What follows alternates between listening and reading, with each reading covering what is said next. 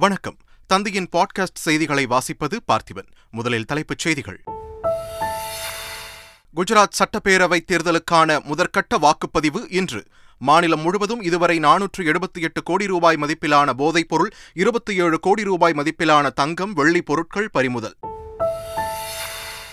Online rummy தடைச்சட்டம் தொடர்பாக ஆளுநர் ரவியை இன்று சந்திக்கிறார் சட்டத்துறை அமைச்சர் ரகுபதி. மசோதா காலாவதியான நிலையில் சந்திப்பு. திமுக தலைவர் மு ஸ்டாலின் தலைமையில் இன்று திமுக மாவட்ட செயலாளர்கள் கூட்டம். நாடாளுமன்ற தேர்தல் குறித்து ஆலோசனை நடைபெறும் என தகவல். அந்தமான் கடல் பகுதியில் டிசம்பர் ஐந்தாம் தேதி காற்றழுத்த தாழ்வு பகுதி உருவாக வாய்ப்பு. அடுத்த ஐந்து நாட்களுக்கு மிதமான மழை பெய்யும் எனவும் வானிலை ஆய்வு மையம் தகவல். எல்லை அருகே இந்திய அமெரிக்க ராணுவம் கூட்டுப் பயிற்சி. ஒப்பந்தங்களை மீறும் செயல் என சீனா எதிர்ப்பு. பாகிஸ்தானில் நிலக்கரி சுரங்கத்தின் மேற்பகுதி இடிந்து விழுந்து விபத்து. ஒன்பது பேர் உயிரிழப்பு பலர் படுகாயம். உலகக்கோப்பை கால்பந்து தொடரில் போலந்தை வீழ்த்தி இரண்டாவது சுற்றுக்கு தகுதி பெற்றது அர்ஜென்டினா. சவுதி அரேபியாவை வீழ்த்தி மெக்சிகோ அணி வெற்றி. இனி விரிவான செய்திகள். ஆன்லைன் சூதாட்ட விளையாட்டை தடை செய்யும் மசோதா குறித்து விவாதிக்க ஆளுநர் ஆர் என் ரவியை சட்டத்துறை அமைச்சர் ரகுபதி இன்று சந்திக்க உள்ளார்.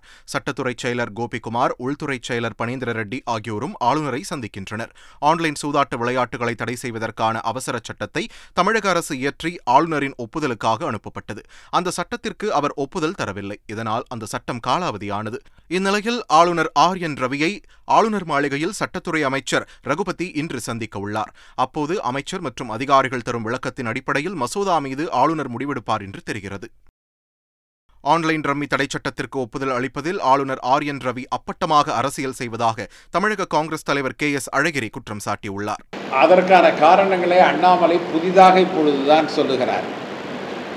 அண்ணாமலை அவர்களுக்கு இந்த காரணங்கள் தெரியும் என்றால் இந்த ஆன்லைன் ரம்மிக்க ஆட்டத்திற்கான பரிந்துரை சட்டமன்றத்தில் செய்த பொழுதே அவர் தன்னுடைய கருத்தை சொல்லியிருக்கலாம். அவர்களுக்கு அங்கே உறுப்பினர்கள் இருக்கிறார்கள்.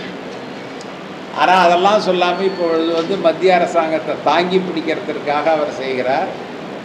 ஆளுநரை பொறுத்தவரை அப்பட்டமாக அரசியல் செய்கிறார்.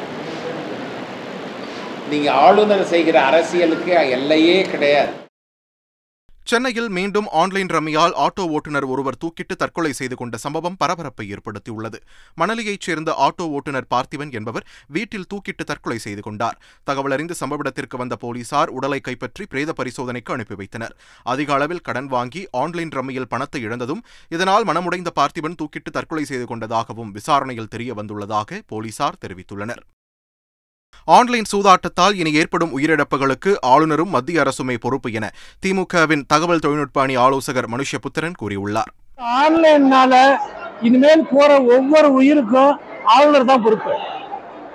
அதே மாதிரி இந்த ஆளுநரத்தினுடைய ஏஜெண்டா பயன்படுத்தி இருக்கக்கூடிய ஒன்றிய அரசு தான் பொறுப்பு. உண்மையிலேயே இந்த ஆளுநர் இந்த மரணங்கள் எல்லாத்துக்கும் பொறுப்பேற்கணும் இன்னொன்னு ஆளுநர் என்ன சொல்றாரு அப்படின்னு கேட்டீங்கன்னா வந்து பார்த்தீங்கன்னா இது வந்து அவங்களுடைய தொழில் செய்யறதுக்கான உரிமையை வந்து பார்த்தீங்கன்னா பாதிக்குது அப்படின்னு ஒரு கேள்வியை வந்து எழுப்புறாரு. உயிர்களை வந்து கொலை செஞ்சு உயிர்கள் சாவுக்கு காரணமா இருக்கிறது தொழில் உரிமையா? இந்த ஆன்லைன் சூதாட்டத்தை நடத்துகிறவர்களுக்கும் ஆளுநருக்கும் என்ன தொடர்பு இருக்குங்கிறத இனிமேல் நம்ம யோசிக்கணும். திமுக மாவட்ட செயலாளர்கள் கூட்டம் திமுக தலைவர் மு ஸ்டாலின் தலைமையில் சென்னை அண்ணா அறிவாலயத்தில் இன்று நடைபெறுகிறது. இந்த கூட்டத்தில் திமுகவில் நீண்ட காலம் பொதுச் செயலாளராக இருந்து மறைந்த பேராசிரியர் க. அன்பழகனின் நூற்றாண்டு பிறந்தநாள் நிறைவு விழாவை சிறப்பாக கொண்டாடுவது குறித்து ஆலோசிக்கப்பட உள்ளது. இதற்காக திமுகவில் உள்ள எழுபத்தி இரண்டு மாவட்ட செயலாளர்கள் கூட்டத்தில் பங்கேற்க உள்ளனர். இரண்டாயிரத்தி இருபத்தி நான்கில் நடைபெறவுள்ள நாடாளுமன்ற தேர்தலில் மேற்கொள்ள வேண்டிய பணிகள் குறித்து முதலமைச்சரும் திமுக தலைவருமான மு ஸ்டாலின் ஆலோசனைகளை வழங்குவார் என்று எதிர்பார்க்கப்படுகிறது. சைகை மொழியை பள்ளியில் மொழிப்பாடமாக அறிமுகப்படுத்தும் கோரிக்கை நிறைவேற்றப்படும் என்று முதலமைச்சர் மு ஸ்டாலின் தெரிவித்துள்ளார். சென்னையில் நடைபெற்ற ஜானகி எம்ஜிஆர் நூற்றாண்டு துவக்க விழாவில் பேசிய அவர் இவ்வாறு தெரிவித்தார். முதலமைச்சர் வருகிறார்னு சொன்னாங்கன்னா கோரிக்கை இல்லாமல் இந்த நிகழ்ச்சி நடக்காதுன்னு எனக்கு நல்லா தெரியும். அந்த அடிப்படையில் எனக்கு ஒரு கடிதம் லதா ராஜேந்திரன் அவர்களால் தரப்பட்டிருக்கிறது. அரசின் எண்ணம் எதுவோ அதே நோக்கம் கொண்டதாக இந்த கோரிக்கைகள் அமைந்திருப்பது உள்ளபடி எனக்கு மகிழ்ச்சியாக இருக்குது சைகை மொழியை பள்ளி மற்றும் கல்லூரிகளில் மொழிப்பாடமாக அறிமுகப்படுத்தணும்னு ஒரு கோரிக்கை வச்சிருக்கிறாங்க. மாற்றுத்திறனாளிகளின் மாற்று மாற்றுத்திறன் கொண்டு கொண்டிருக்கக்கூடிய மாணவர்களின் தேவைகளை கருத்திலே கொண்டு சிறப்பு பயிற்சி பெற்ற ஆசிரியர்களை நியமிக்க வேண்டும் என்ற கோரிக்கை வச்சுருக்கிறாங்க. மாற்றுத்திறனாளிகள் துறையை நான் தான் கையில் வச்சிருக்கிறேன். முதலமைச்சருங்கிற முறையில் அதை நான் தான் கையில் வச்சுருக்கிறேன். அந்த வகையில் லதா ராஜேந்திரனுடைய கோரிக்கைகள் அவருடைய செயல் திட்டம் ஆக்குவோம் என்பதை இந்த நேரத்தில் நான் உறுதியோடு தெரிவித்துக் கொண்டு இரண்டாயிரத்தி இருபத்தி ஆறாம் ஆண்டு நடைபெறும் சட்டமன்ற தேர்தலில் கூட்டணி ஆட்சி அமைப்பதே பாமகவின் இலக்கு என்று அக்கட்சியின் தலைவர் அன்புமணி ராமதாஸ் தெரிவித்துள்ளார். செங்கல்பட்டில் செய்தியாளர்களை சந்தித்த அவர் இதனை கூறினார்.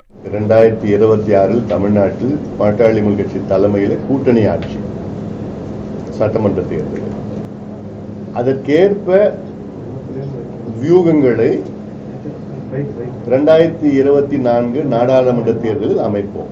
எங்களுக்கு வெற்றி இருபத்தாறுல வெற்றி பெறணும். அதற்கு ஏற்ப வியூகங்களை இருபத்தி நான்கிலே நாங்கள் அமைப்போம். இருபத்தி நான்கு தேர்தலுக்கு இன்னும் ஒன்றரை ஆண்டுக்கு மேல் இருக்கு. அவசரம் ஒன்றும் இல்லை. தமிழகத்தில் உள்ள அரசு கலை அறிவியல் கல்லூரிகளில் ஆயிரத்து எண்ணூற்று தொன்னூற்றி ஐந்து கௌரவ விரிவுரையாளர்களை நியமனம் செய்ய உயர்கல்வித்துறை உத்தரவிட்டுள்ளது. மாநிலம் முழுவதும் உள்ள அரசு கலை அறிவியல் கல்லூரிகளில் ஐயாயிரம் கௌரவ விரிவுரையாளர்கள் பணியாற்றி வருகின்றனர். இந்நிலையில் நான்காயிரம் பேரை முழுநேர அடிப்படையில் பணி நியமனம் செய்திட தமிழக அரசு உத்தரவிட்டுள்ளது. அதைத் தொடர்ந்து கூடுதலாக உள்ள காலி பணியிடங்களில் ஆயிரத்து எண்ணூற்று தொன்னூற்று ஐந்து கௌரவ விரிவுரையாளர்களை நியமனம் செய்திடவும் அவர்களுக்கு பதினோரு மாதங்களுக்கு மாதம் இருபதாயிரம் ரூபாய் வீதம் பதினெட்டு கோடியே தொன்னூற்றி ஐந்து லட்சம் ரூபாய் நிதி ஒதுக்கீடு செய்தும் உயர்கல்வித்துறை முதன்மைச் செயலாளர் கார்த்திகேயன் உத்தரவிட்டுள்ளார். பயணிகளின் பொது பேருந்து சேவையை பூர்த்தி செய்யும் விதமாக புதிதாக ஆயிரம் பேருந்துகள் வாங்க அரசாணை வெளியிட்டுள்ளதாக போக்குவரத்துத்துறை அமைச்சர் சிவசங்கரன் தெரிவித்துள்ளார். அவர் வெளியிட்டுள்ள அறிக்கையில் ஐநூறு கோடி ரூபாய் மதிப்பீட்டில் புதிதாக ஆயிரம் பேருந்துகள் வாங்கப்படும் என்றும் ஆயிரம் பழைய பேருந்துகள் புதுப்பிக்கப்படும் என்றும் தெரிவிக்கப்பட்டுள்ளது. கொரோனாவுக்கு பிறகு நாளொன்றுக்கு ஒரு கோடியே எழுபது லட்சம் பேர் அரசு பொது பேருந்தில் பயணிப்பதாகவும் அதனால் பயணிகளின் தேவையை பூர்த்தி செய்ய புதிய பேருந்துகள் வாங்கும் திட்டம் செயல்படுத்தப்படும் என்றும் கூறப்பட்டுள்ளது. எண்பது கோடி ரூபாய் மதிப்பீட்டில் பழைய பேருந்துகள் புதுப்பிக்கப்படும் என்றும் நானூற்று இருபது கோடி ரூபாய் செலவில் புதிதாக ஆயிரம் பேருந்துகள் வாங்கப்படும் என்றும் அமைச்சரின் அறிக்கையில் கூறப்பட்டுள்ளது. முன்னாள் அமைச்சர் எஸ் பி வேலுமணிக்கு எதிரான டெண்டர் முறைகேடு வழக்கை ரத்து செய்த சென்னை உயர்நீதிமன்றம் அவர் மீதான சொத்து குவிப்பு வழக்கை ரத்து செய்ய மறுத்துவிட்டது. முந்தைய அதிமுக ஆட்சிக் காலத்தில் சென்னை கோவை மாநகராட்சிகளில் பல்வேறு பணிகளுக்கு டெண்டர் கோரியதில் முறைகேடு நடந்ததாக அறப்போர் இயக்கம் மற்றும் திமுக அமைப்புச் செயலாளர் ஆர் எஸ் பாரதி ஆகியோர் சென்னை உயர்நீதிமன்றத்தில் மனு தாக்கல் செய்திருந்தனர். இந்த மனுக்களை ரத்து செய்ய கோரி எஸ் பி வேலுமணி தாக்கல் செய்த மனுக்கள் நீதிபதிகள் பி என் பிரகாஷ் மற்றும் டீகாராமன் அடங்கிய அமர்வு முன் விசாரணைக்கு வந்தது. விசாரணையின் முடிவில் வேலுமணிக்கு எதிரான டெண்டர் முறைகேடு வழக்கை ரத்து செய்து நீதிபதிகள் உத்தரவிட்டனர். அதே சமயம் அவருக்கு எதிரான சொத்து குவிப்பு வழக்கை ரத்து செய்ய மறுத்த நீதிபதிகள் இது தொடர்பான மனுவை தள்ளுபடி செய்தும் உத்தரவிட்டனர். குஜராத் மாநிலத்தில் எண்பத்தி ஒன்பது தொகுதிகளுக்கு இன்று முதற்கட்ட வாக்குப்பதிவு நடைபெறவுள்ளது. இதனையொட்டி தேர்தல் பறக்கும் படையினர் தீவிர சோதனை மேற்கொண்டுள்ளனர். தேர்தல் நடைபெறவுள்ள இடங்களில் நடத்தப்பட்ட சோதனையில் நானூற்று எழுபத்தி எட்டு கோடி ரூபாய் மதிப்புள்ள நூற்று நாற்பத்து மூன்று கிலோ போதைப் பொருட்கள் பறிமுதல் செய்யப்பட்டுள்ளதாக இந்திய தேர்தல் ஆணையம் அதிகாரப்பூர்வமாக அறிவித்துள்ளது. இது தவிர பதினான்கு கோடியே எண்பத்தி எட்டு லட்சம் ரூபாய் மதிப்பிலான மதுபானங்களும் இருபத்தி ஏழு கோடி ரூபாய் மதிப்பிலான தங்கம் வெள்ளி ஆபரணங்களும் பறிமுதல் செய்யப்பட்டுள்ளதாக இந்திய தேர்தல் ஆணையம் அறிவித்துள்ளது. மத்திய அரசின் சுகாதார திட்டங்களால் எட்டு மாநிலங்களில் பேறுகால இறப்பு வீதம் குறைந்துள்ளதாக தெரிவிக்கப்பட்டுள்ளது. இதுகுறித்து இந்திய தலைமை பதிவாளர் வெளியிட்டுள்ள அறிக்கையில் இரண்டாயிரத்து பதினான்கு இரண்டாயிரத்தி பதினாறாம் ஆண்டில் பேறுகால இறப்பு நூற்று முப்பதாகவும் இரண்டாயிரத்தி பதினைந்து இரண்டாயிரத்தி பதினேழாம் ஆண்டில் நூற்று இருபத்தி இரண்டாகவும் இரண்டாயிரத்தி பதினாறு இரண்டாயிரத்தி பதினெட்டில் நூற்று பதிமூன்றாகவும் இரண்டாயிரத்து பதினேழு இரண்டாயிரத்து பத்தொன்பதில் நூற்று மூன்றாகவும் இரண்டாயிரத்தி பதினெட்டு இரண்டாயிரத்தி இருபதாம் ஆண்டில் தொன்னூற்றி ஏழாகவும் குறைந்துள்ளதாக தெரிவிக்கப்பட்டுள்ளது. தேசிய சுகாதார கொள்கையின் அடிப்படையில் ஒரு லட்சம் பிறப்புகளுக்கு பேறுகால இறப்பை நூற்றுக்கும் கீழ் குறைக்க வேண்டும் என்ற இலக்கு நிர்ணயிக்கப்பட்டிருந்ததாகவும் இந்த இலக்கை முன்பு ஆறு மாநிலங்கள் எட்டியிருந்த நிலையில் தற்போது எட்டு மாநிலங்கள் எட்டியுள்ளதாக குறிப்பிடப்பட்டுள்ளது. இந்தியா அமெரிக்காவின் கூட்டு ராணுவ பயிற்சி உத்தரகாண்டில் நடைபெற்று வருகிறது. சீன எல்லையில் இருந்து நூறு கிலோமீட்டர் தொலைவில் ஆலி என்ற நகரில் நடைபெற்று வருகிறது. பேரிடர் நிவாரண நடவடிக்கைகளில் இரு படையினரும் இணைந்து பணியாற்றுவதை மேம்படுத்துதல் போர் நிபுணத்துவத்தை பகிர்ந்து கொள்வது உள்ளிட்டவையை நோக்கமாக கொண்டு இந்த கூட்டு பயிற்சி நடைபெறுகிறது. இதற்கு சீனா எதிர்ப்பு தெரிவித்துள்ளது. பீஜிங்கில் செய்தியாளர்களுக்கு பேட்டியளித்த சீன வெளியுறவு அமைச்சக செய்தி தொடர்பாளர் ஜாவோ லிஜியன் எல்லை கட்டுப்பாட்டு கோடு அருகே இந்தியாவும் அமெரிக்காவும் நடத்தும் கூட்டு ராணுவ பயிற்சியானது ஆயிரத்து தொள்ளாயிரத்து தொன்னூற்று மூன்று மற்றும் ஆயிரத்து தொள்ளாயிரத்து தொன்னூற்று ஆறில் சீனாவும் இந்தியாவும் கையெழுத்திட்ட ஒப்பந்தங்களை மீறுவதாகும் என்று கூறியுள்ளார். கிழக்கு திசை காற்றின் வேக மாறுபாடு காரணமாக தமிழகத்தில் அடுத்த ஐந்து நாட்களுக்கு மிதமான மழை பெய்யும் என்று வானிலை ஆய்வு மையம் கூறியுள்ளது. சென்னை மாநகரின் ஒரு சில இடங்களில் லேசான மழையை எதிர்பார்க்கலாம் என்று தெரிவித்துள்ளது. டிசம்பர் ஐந்தாம் தேதி அந்தமான் கடல் பகுதியில் புதிய காற்றழுத்த தாழ்வு பகுதி உருவாகும் என்று வானிலை ஆய்வு மையம் குறிப்பிட்டுள்ளது. பாகிஸ்தானில் நிலக்கரி சுரங்கம் இடிந்து விழுந்து விபத்தில் ஒன்பது பேர் உயிரிழந்தனர். கைபர் பாக்துன்குவா மாகாணம் ஒரக்சாய் மாவட்டத்தில் உள்ள நிலக்கரி சுரங்கத்தின் மேற்பகுதி திடீரென இடிந்து விழுந்துள்ளது. இதில் தொழிலாளர்கள் சிக்கிக் கொண்டனர். இதுபற்றி தகவலறிந்த மீட்புக் குழுவினர் சம்பவ இடத்திற்கு சென்று மீட்பு நடவடிக்கையில் ஈடுபட்டுள்ளனர். சுரங்க இடிபாடுகளில் இருந்து ஒன்பது பேரின் உடல்கள் மீட்கப்பட்டுள்ள நிலையில் நான்கு பேர் பலத்த காயங்களுடன் மீட்கப்பட்டதாக தகவல் வெளியாகியுள்ளது. விபத்திற்கான காரணம் குறித்து அதிகாரிகள் விசாரணை நடத்தி வருகின்றனர். கனிம வளத்துறை அதிகாரிகள் கொண்ட குழு சம்பவ இடத்தை நேரில் ஆய்வு செய்தனர். எரிவாயு தீப்பற்றியதால் விபத்து ஏற்பட்டதாக கூறப்படுகிறது. ஸ்பெயினில் உக்ரைன் தூதரகத்தில் லெட்டர் வெடிகுண்டு வெடித்ததில் தூதரக அதிகாரிகள் காயமடைந்தனர். அவர்கள் உடனடியாக அருகில் உள்ள மருத்துவமனையில் அனுமதிக்கப்பட்டுள்ளனர். இந்த தாக்குதலை தொடர்ந்து தூதரகம் உள்ள பகுதியில் ஸ்பெயின் ராணுவம் பாதுகாப்பை பலப்படுத்தியுள்ளது. இதனிடையே வெளிநாடுகளில் உள்ள அனைத்து உக்ரைன் தூதரகங்களிலும் பாதுகாப்பை அதிகரிக்குமாறு உக்ரைன் வெளியுறவுத்துறை அமைச்சர் டிமிட்ரோ குலேபா உத்தரவிட்டுள்ளார். கொரோனா கட்டுப்பாடுகளுக்கு எதிராக சீனாவில் மீண்டும் போராட்டம் வெடித்தது கடந்த இருபத்தி நான்காம் தேதி ஜின்ஜியாங் மாகாணத்தின் தலைநகர் உருங்கியில் தொடங்கிய இந்த போராட்டம் நாடு முழுவதும் பரவி தீவிரமடைந்தது. கடந்த இருபத்தி எட்டாம் தேதி வரை தலைநகர் பீஜிங் ஷாங்காய் உள்ளிட்ட நகரங்களில் தொடர் போராட்டங்கள் நடந்து வந்தன. இந்நிலையில் சீனாவின் குவாங்டாங் மாகாணத்தின் தலைநகரான குவாங்ஷு நகரில் கொரோனா கட்டுப்பாடுகளுக்கு எதிராக மக்கள் புதன்கிழமையன்று போராட்டத்தில் ஈடுபட்டனர். நூற்றுக்கணக்கான மக்கள் வீதிகளில் இறங்கி போராடிய நிலையில் அவர்களை கலைக்க போலீசார் முற்பட்டபோது இருதரப்பிற்கும் இடையில் மோதல் வெடித்தது உலகக்கோப்பை கால்பந்து தொடரில் டென்மார்க்கை வீழ்த்தி நாக் அவுட் சுற்றுக்கு ஆஸ்திரேலியா முன்னேறியது. குரூப் டி பிரிவு லீக் ஆட்டத்தில் ஆஸ்திரேலியா டென்மார்க் அணிகள் விளையாடின. இப்போட்டியின் முதல் பாதியில் கோல்கள் பதிவாகவில்லை. இதனால் இரண்டாவது பாதி ஆட்டம் மேலும் விறுவிறுப்படைந்தது. ஆட்டத்தின் அறுபதாவது நிமிடத்தில் கிடைத்த வாய்ப்பில் ஆஸ்திரேலிய வீரர் மேத்யூ லெஹி கோல் அடித்தார். அதன் பின்னர் இறுதி வரை கோல்கள் அடிக்கப்படவில்லை. எனவே ஆஸ்திரேலிய அணி ஒன்றுக்கு பூஜ்ஜியம் என வெற்றி பெற்றதுடன் நாக் அவுட் சுற்றுக்கும் முன்னேறியது.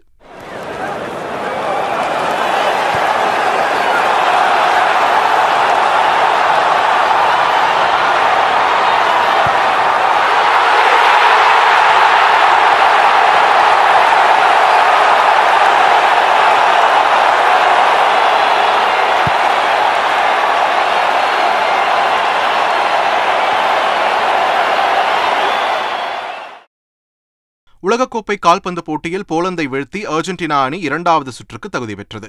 குரூப் சி பிரிவில் நள்ளிரவு நடைபெற்ற ஆட்டம் ஒன்றில் பலம் வாய்ந்த அர்ஜென்டினா அணி போலந்தை எதிர்கொண்டது. முதல் பாதி வரை இரு அணிகளும் கோல் எதுவும் அடிக்கவில்லை. இரண்டாவது பாதி தொடங்கியவுடன் நாற்பத்தி ஆறாவது நிமிடத்தில் அர்ஜென்டினா வீரர் அலெக்சிஸ் மேக் அலிஸ்டர் கோல் அடித்து தனது அணியை முன்னிலை பெறச் செய்தார். பின்னர் அறுபத்தி ஏழாவது நிமிடத்தில் ஜூலியன் அவெரஸ் ஒரு கோல் அடித்து அர்ஜென்டினா வெற்றியை உறுதி செய்தார்.